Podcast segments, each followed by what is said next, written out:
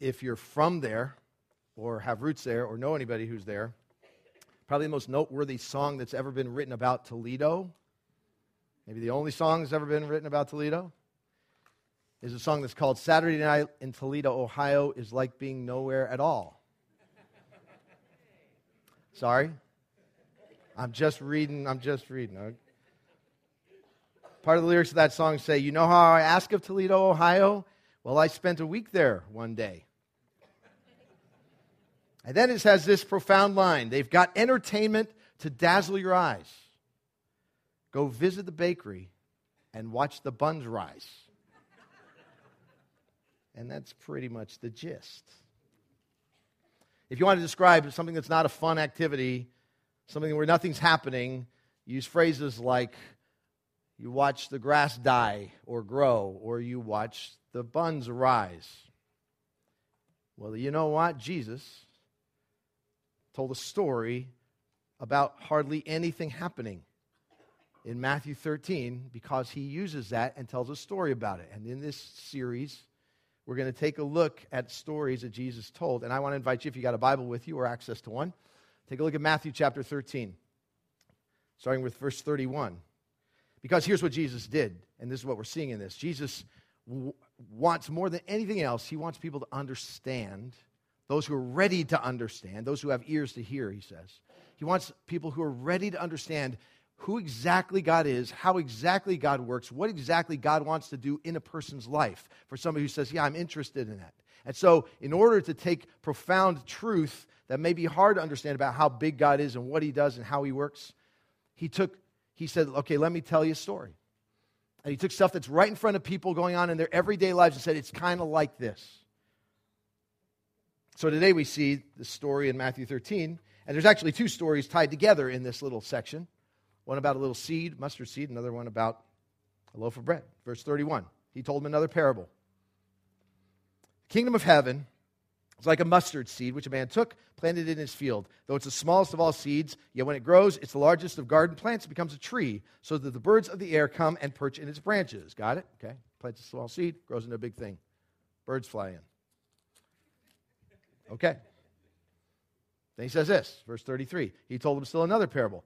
Kingdom of heaven is like yeast that a woman took and mixed into a large amount of flour until it worked all through the dough.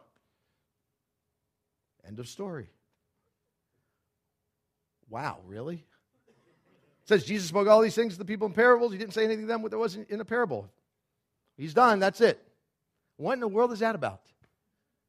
What, what, what lesson are we supposed to learn about life or God that has anything to do with us from that? We're going to see some stuff about this that may just catch us by surprise. And first of all, let's understand something. You see where it says, he kept, keeps saying the same phrase over, the kingdom of heaven is like this. All through the parables, he uses that phrase. I'm going to explain what the kingdom of heaven is like to you. Now, when he uses that phrase, the kingdom of heaven, he is not talking about the third heaven, the place where people go when they die, the, where the throne of God is. He's not talking about, hey, let me tell you when you go to heaven what it's going to be like. That's not at all what he's talking about.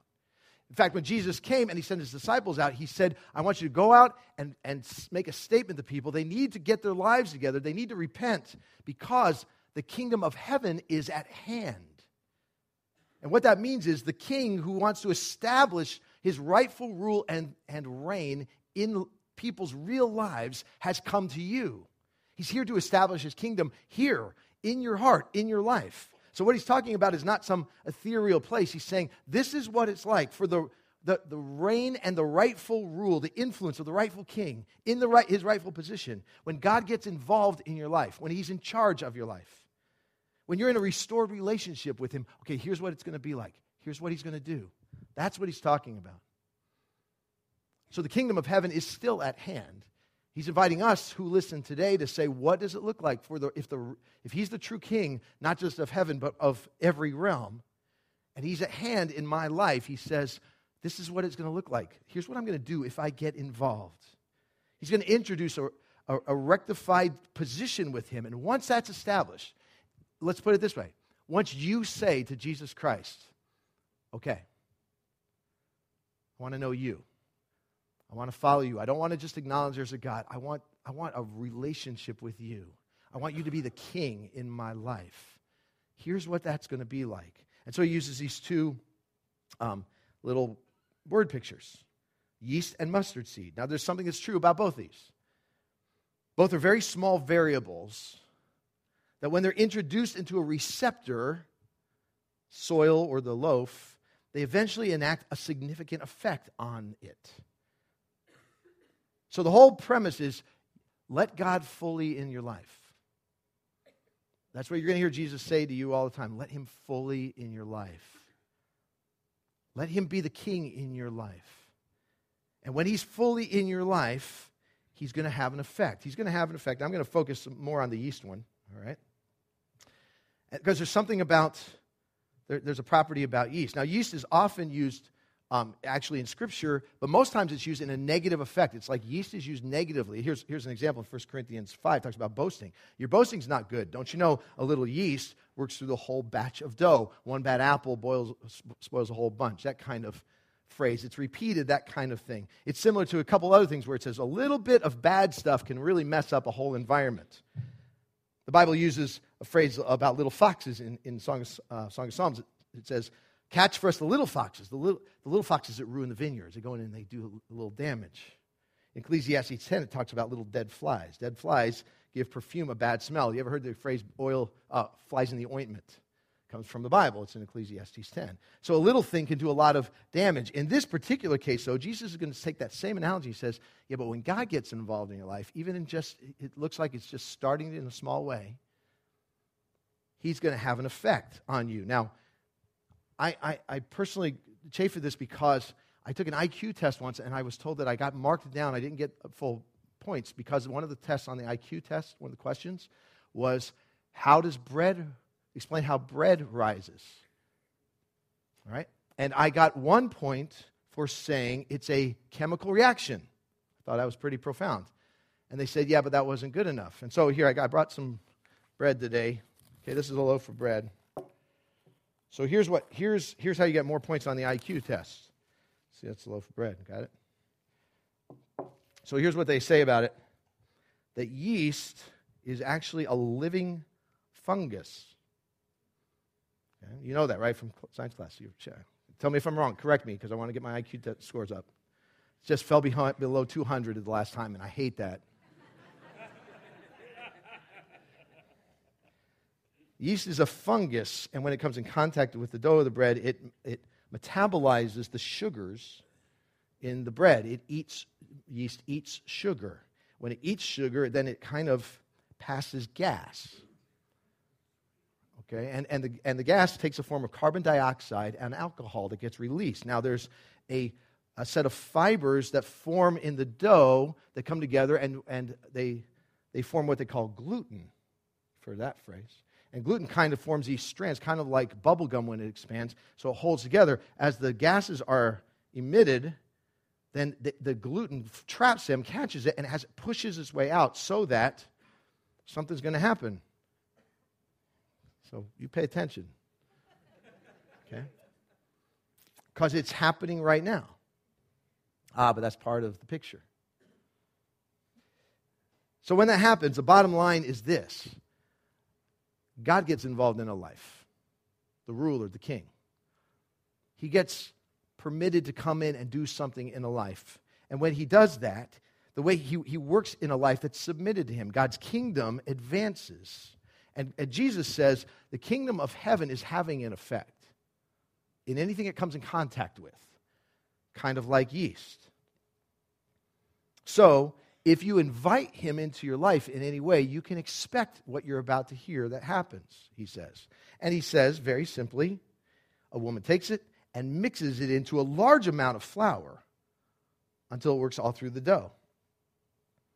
So here's some things we're going to I'm going to point out some properties about what effect this is happening when the kingdom of God comes in contact with a life that gets submitted to him. One of the things, one of the properties of it, like yeast, is the kingdom, God's effect, like yeast, this is what's true of it it's catalytic. It causes or accelerates a reaction, it causes change. It's small, but it's potent. It, it can be a, a small amount of it, it looks very, very unassuming. when it's presented. You know that in the Old Testament, in, in Isaiah 50, uh, 3, when Jesus, when the Messiah is being foretold to come, it actually describes something about his physical appearance. And basically, it says, when he comes, he's not going to be so much to look at.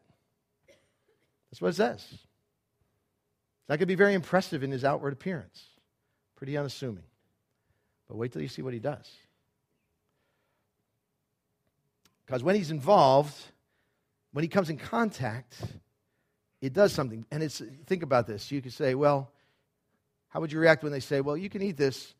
It's got some cyanide in it. Well, it's just a little bit of cyanide.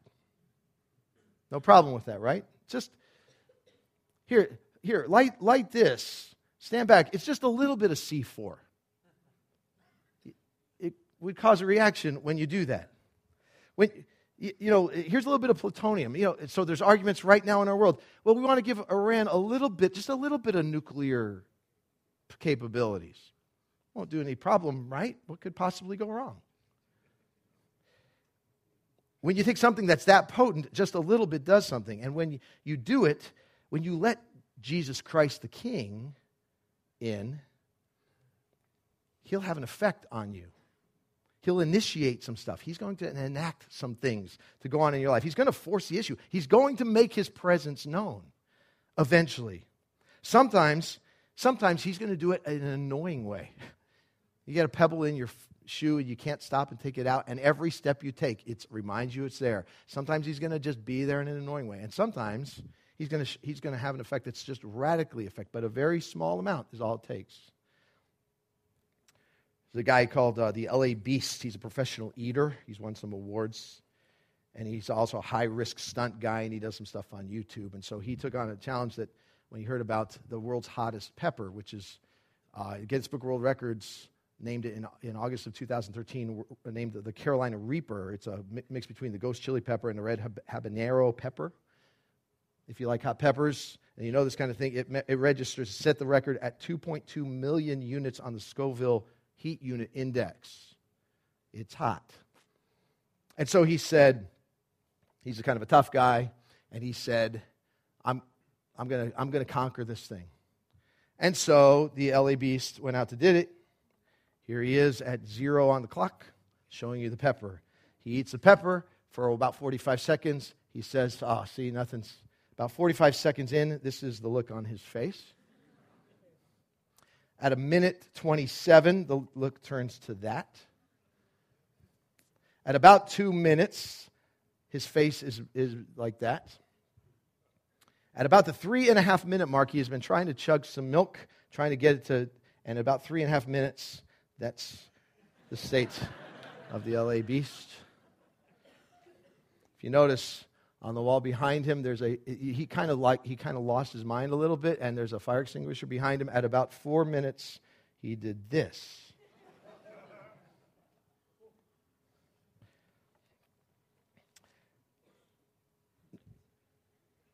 There's a catalytic effect that eventually can't be denied when Jesus came to earth, the way he lived, he was very unassuming, but the whole world eventually took notice of him. The whole world had to make choices. The whole world decided to, the world around him decided to put him to death. He was that catalytic. When he presents himself as a king to somebody's life, he's not there to just salute in parades or come and visit on Christmas and Easter. He comes in to say, Oh, I got some stuff I want to do.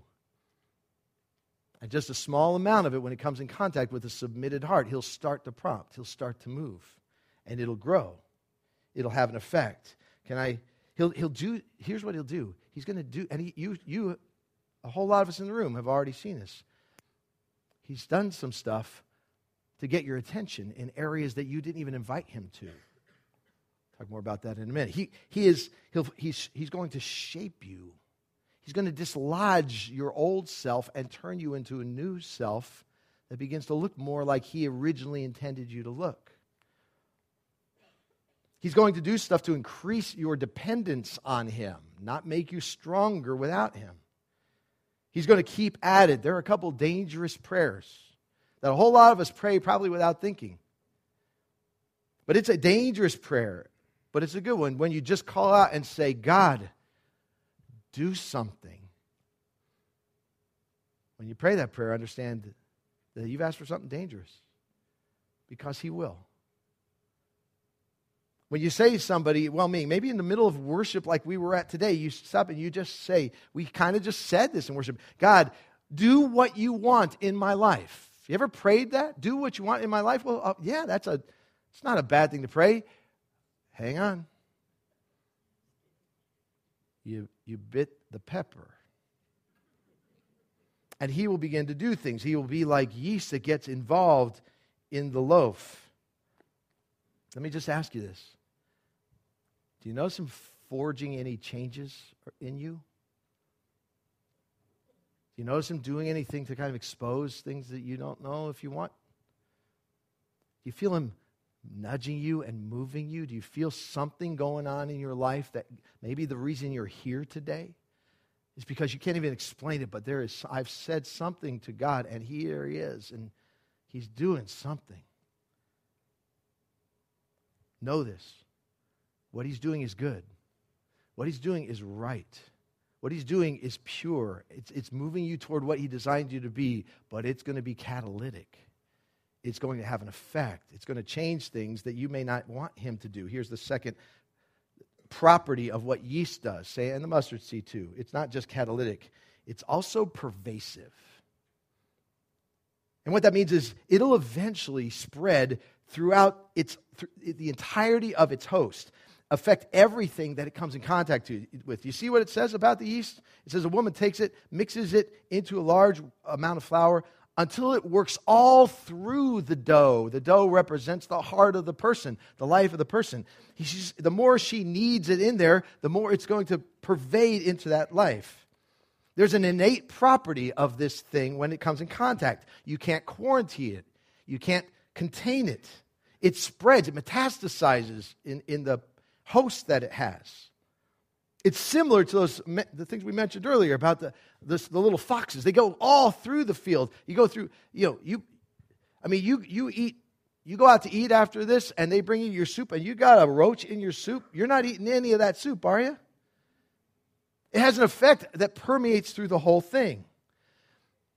When, when the, uh, the battles were going on in our country about whether smoking was allowed in public places like restaurants and, and things like that, the, the non smoking lobby found a made a poster that they said in retrospect was the most effective poster that they had to try to communicate about secondhand smoke. And that poster is this. You might remember that they might have said this. It asks this question You think second smoke knows how to stay in the smoking section? You remember that phrase? That poster, that phrase became so effective because people found themselves going, Yeah, that's right because it just it wafts through. Forgive the analogy of saying Jesus is like that, but he is. He is his kingship, his involvement is pervasive. He's never going to be content to just stay in one place until he penetrates and brings the full reign throughout it all. He is the true king. He wants the full, full reign, and he's very, very good at enacting it. See, the Bible says, I think Dan might have even prayed this or mentioned it the, the, in Philippians, where it says, Jesus Christ is the rightful king. This is his world. He is the creator of it, he is the ruler over it. He has a name. There is no other name, it's him. And the day is going to come when every knee is going to bow and every tongue will confess that Jesus Christ is Lord to the glory of God the Father. It is true. It's going to happen. That's absolutely assured. In the meantime, you got to know this that in the territory he's trying to take, when he comes and he gets close to you, when he gets involved in your life, he's never going to stop messing with you. He's just going to keep moving. You give him an inch, he's going to have this effect. He's going to have the effect of this. You ever see if you give a mouse a cookie? This came out in the year I got married. And it became a staple in our household. This is what happens if you give a mouse. If you give a mouse a cookie, he's going to ask for a glass of milk. When you give him the milk, he'll probably ask you for a straw. When he's finished, he'll ask you for a napkin. And then he'll want to look in the mirror and make sure he doesn't have a milk mustache. Well, of course. When he looks in the mirror, he might notice his hair needs a trim, so he'll probably ask you for a pair of nail scissors. When he's finished giving himself a trim, he'll want a broom to sweep it up. He'll start sweeping. He might get carried away and sweep every room in the house. He may even end up washing the floors as well. When he's done, he'll probably want to take a nap. You'll have to fix up a little box for him with a blanket and a pillow. He'll crawl in, make himself comfortable, fluff the pillow a few times. He'll probably ask you to read him a story. So you'll read him to, to him from one of your books, and he'll ask to see the pictures. When he looks at the pictures, he'll get so excited he'll want to draw one of his own. He'll ask for paper and crayons. He'll draw a picture. When the picture's finished, he'll want to sign his name with a pen. Then he'll want to hang his picture on your refrigerator, which means he'll need scotch tape. He'll hang up his drawing, stand back to look at it. And looking at the refrigerator will remind him that he's thirsty. So he'll ask for a glass of milk. And chances are, if he asks you for a glass of milk, he's going to want a cookie to go with it. That's the whole book. The king, when he comes into a life, he's like yeast. It's not going to stop in one quarter of the life. It's not going to stop in one area of what you want him to do. He's got this pervasive effect on him. He will never stop that. He's going to, he's going to keep moving to, to increase your awareness of him in your day to day life. You're gonna, he wants you to notice how he's walking with you, that he's involved. He's got an opinion and a design for everything you're involved in. He's going to want, he's going to, want to develop your deference to him, where, you, where your will is submitted to him. He's going to want to, he's going to move in such a way that you're going to have, some of, some of us know exactly what this is. You're going to have this sense of unsettledness in you when not everything is submitted to him. Something going to nag at you. He's going to have that sense of unease you're going to get when you're violating something that you know he designed you to do differently your sense of emptiness or discontent when you're leaving out of certain paths and descriptions. Philippians 1 says, This is what I'm certain of, Paul the Apostle writes. I'm certain of this, that God, who began the good work within you, he will continue his work. And that the, the, the grammar of the Greek there is it's, he's going to go on and on and on. It's a present, it's going to just continue, participle is going to keep going. It's going to continue and continue and continue until it's finally finished on the day when Jesus Christ returns. You come in contact with the right king, and it, his effect is going to be pervasive, like yeast is pervasive in dough. And so, can I just say this? If lately you've been feeling his breath on the back of your neck, feels like he's bearing down on you, the reason is because He loves you too much to not stop moving, to make you more into what's the best life He has made you for. Can I just ask you? Is He nudging you? There's something you don't even want to think about right now, but you know He's get, been get your attention about. He's, he's been nudging that about that. That's what the yeast does. That's what the kingdom of God does. That's what the king does. Here's one more thing that is true about how he works when he is invited into an environment. Because he's very catalytic and he's absolutely per- pervasive. But here's something else that's true about his kingdom. And this one throws me it's imperceptible.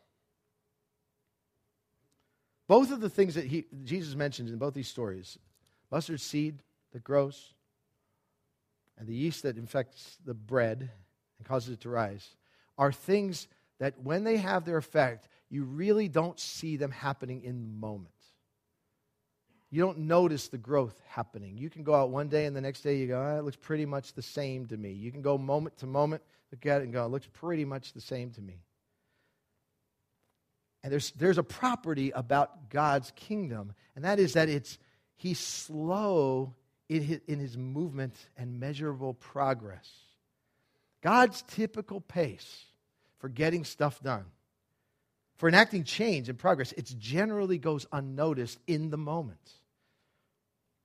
See, God has this way about him. He is not in a hurry. And man, can I tell you how much that frustrates me? He's generally not flashy in what he does. You know, in all the history of mankind, you can you can count the major miracles, the big wow stuff, and it really comes down to pretty much a couple dozen things.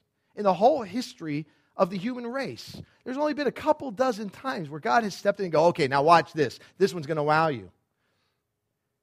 But can I tell you that I see that and I want him to do it now? I want to do that for me. I wanted to part seas for me today. I wanted to come in and change things radically. I wanted to show up with bells and whistles. I wanted to, I mean, I got, I, I would say, man, all my lost friends, boy, they would see if you could. I've, ta- I've, I've had this argument with him. I never win this argument. If you could just show up in a visible way, if you could do something, this profound thing, these people, let me explain to you, God, I'm the lawyer. Like, let me show you uh, articles for the defense here. That if you do this, look what, don't you, doesn't this make sense to you? Apparently not. But God's way has always been his typical way. The change he brings looks unnoticed in the, in the moment to the degree that it feels like nothing is happening. And we crave, we love it, we even demand it of him. We want the impressive, we want the fast acting, we want the noticeable, we want growth and results. Jesus got followed around by people all the time. If you just see his, I mean, it's in the midst of these stories that this is happening. They're gathering around, they go, okay, do another one. Do that thing, do that trick you did, do that, do that cool thing you did the other day, do another one. And finally he goes, you know what, no more of those. Next miracle you're going to see is when the Son of God rises from the dead. That's it. Because that's not the basis for how he wants people to follow him. That's not how he works. And yet, we, we, if you want to sell a book, you, you write a book about how you can say certain things and do certain things in a certain order, and God will do stuff for you. That's how you sell books. That's how you get people to show up at conferences. You give them experiences. And you know what people do? If we ask him to do that, if he doesn't do it, we move on until we find some other trick, some other prayer to pray. And God's way has always been predominantly, almost universally, it's been that you have a main, what he asks us to do is have a maintained path. You just stay in the game. You stay faithful. You exercise faith. You, and his movement happens incrementally. It happens unnoticed. It is maddeningly slow. And that's why in the Psalms, people like David cry out to him oh, and they go, How long, O Lord? How long? How long do I, do I have to taste my own tears? How long until you do something? Have you forgotten us? That's what he says all the time. Some of us have said that over and over again. Some of us have had our faith really challenged or eroded, or you perhaps you left it alone for a long time because I asked him for that stuff. I was sincere. He should have done it, and I don't even know that he's there because of him not doing what I wanted him to do. But God's way has always been like this. See, you can do the fast weight loss program, chances are you're going to gain that weight back. You can do the fast exercise thing, and you can feel strong, and chances are that's not going to be sustained. And now what they say is, you know what? If all you do is just take a walk for 20 minutes a day and do that for the rest of your life, you'll be probably be die in better shape than anybody else. Every part of life tends to be that way. We want to get rich quick. We want the investments to go. We want to win the lottery. And then God, His Word even says, no, compounding interest, regular investments, it ain't sexy. It doesn't, doesn't impress anybody. The difference is when God works that way, when He works like yeast works in a loaf, when the results are seen, he gets the glory.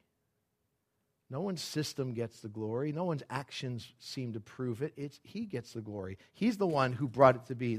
And when it happens, the roots of the change go deep into the heart of a person. It's not just our circumstances that change, it's our character that changes. We get formed into his image that way.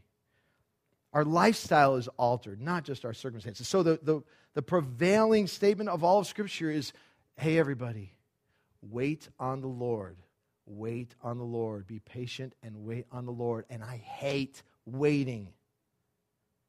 But that's what he keeps calling me to do. And th- but the psalmist says, Look, I'm confident of this. I will see the goodness of the Lord in the land of the living. It's not just in the sweet by and by. It's not just that when I get to heaven, everything's going to be better. I will see effects in my life. I will have times when I look back and say, wow, you know what? That was a good thing that happened. Good came out of that. And so he says, that I, am confident I, I will see that. So wait for the Lord, be strong and take heart and wait for the Lord. This uh, a similar analogy to the one about the mustard seed is in James, where it says, look, look at the farmer. Watch what the farmer does. He waits for the land to yield its valuable crop, and how patient he is for the autumn and spring rains. So you too, be patient, stand firm, because the Lord's coming is near. His movement is imperceptible. The point is this if you, please hear this, if you are staying faithful in the middle of this, you're, you're faithfully enacting his kingdom's ways and his will in your life, you're consistently submitting and you're investing, hear this something is happening. I've said this before, and I won't go into detail today, but in the darkest time of my life, they, all these statements get made about how God shows up. When you're at the end of the rope, He'll catch you. You know, two footprints in the sand, and then there's one. Where were you? I was carrying you. you wait till the darkest moment in your life, and that's when God is going to show up and He's going to assure you. And I will tell you that is patently not true in my history. In the darkest times of my life, those are the times I felt absolutely abandoned by God. I felt abandoned. I, I have personally had moments, many of them, where it threatens my very belief structure to say, I, what is he good? How can he be good? How where is he? What's he doing right now? And I will tell you this, I don't understand this. It defies logic to me, and I'm a very logical person. A plus B equals C, I get that, but how this works, I don't know how, how this happens. That I look I can look back at those darkest times in my life right now, and there's something that's absolutely true. I look at it and I say, it is undeniable. He was doing something so significant. I'm not just I'm not spin doctoring this. He was forming something in me that I would have absolutely sworn was not happening at the time. It's imperceptible in the moment what he's doing. But if you've invited the king to be your king, and if you've submitted your kingdom to his, and he calls you to a faithful, sustained way that even is painful and even feels lonely, know this. In the midst of that right now, he is doing something. He's having an effect on you. He's getting the glory. And can I say this? For some of you right now, this is so fun to watch. There's some of us in the room right now don't look now. But you are radically different than you were five years ago. Your heart, your life, your circumstances, your faith level. If you could look back and see what you wrote five years ago in a journal, or you could get, see a videotape of what was going on in your life five years ago, and all through that time you haven't noticed anything happening, and you look, and here's what tends to happen with followers of Jesus Christ. They look back and they go, when did that happen? That addiction that had a certain level of grip on you then does it have near the grip on you now? That fear that was so debilitating to you, you hardly notice, but you react differently to it now. It doesn't affect you, affect you the same. That raw wound that was so painful and it felt like it was never, ever going to heal. And you look back and go, that doesn't keep me awake like it used to. That inconsistency in your character that you wondered if it would ever get better, and suddenly you say, Oh, you know what? I do better at that than I used to. When did that change? When did that habit change? When did my joy level increase? That's the effect of the yeast, the effect of the king. It's very slow, very imperceptible. But here's the, here's the statement fast growth is suspect growth, whether it's financial or physical or relational or church size. Fast growth is suspect growth, slow growth is substantive growth. That's what the king wants to enact in your life and in mine. For some of you, you look back and it's amazing. And, but for other of us, others of us in the room right now, That day is coming. That day, it, it, it, it's in the future, but it is coming. We stay with the King, we walk with him, and it will have an effect that will absolutely stun you.